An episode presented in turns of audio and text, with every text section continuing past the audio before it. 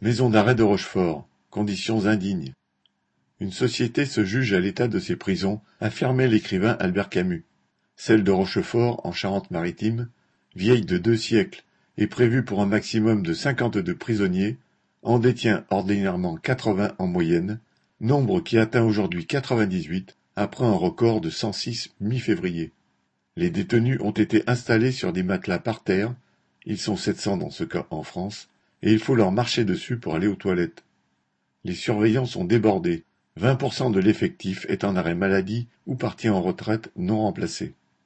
Ce n'est pas pour rien que le prétendu pays des droits de l'homme, entre guillemets, a été condamné en 2020 par la Cour européenne des mêmes droits de l'homme pour ses citation, conditions de dénuement inhumaines et dégradantes.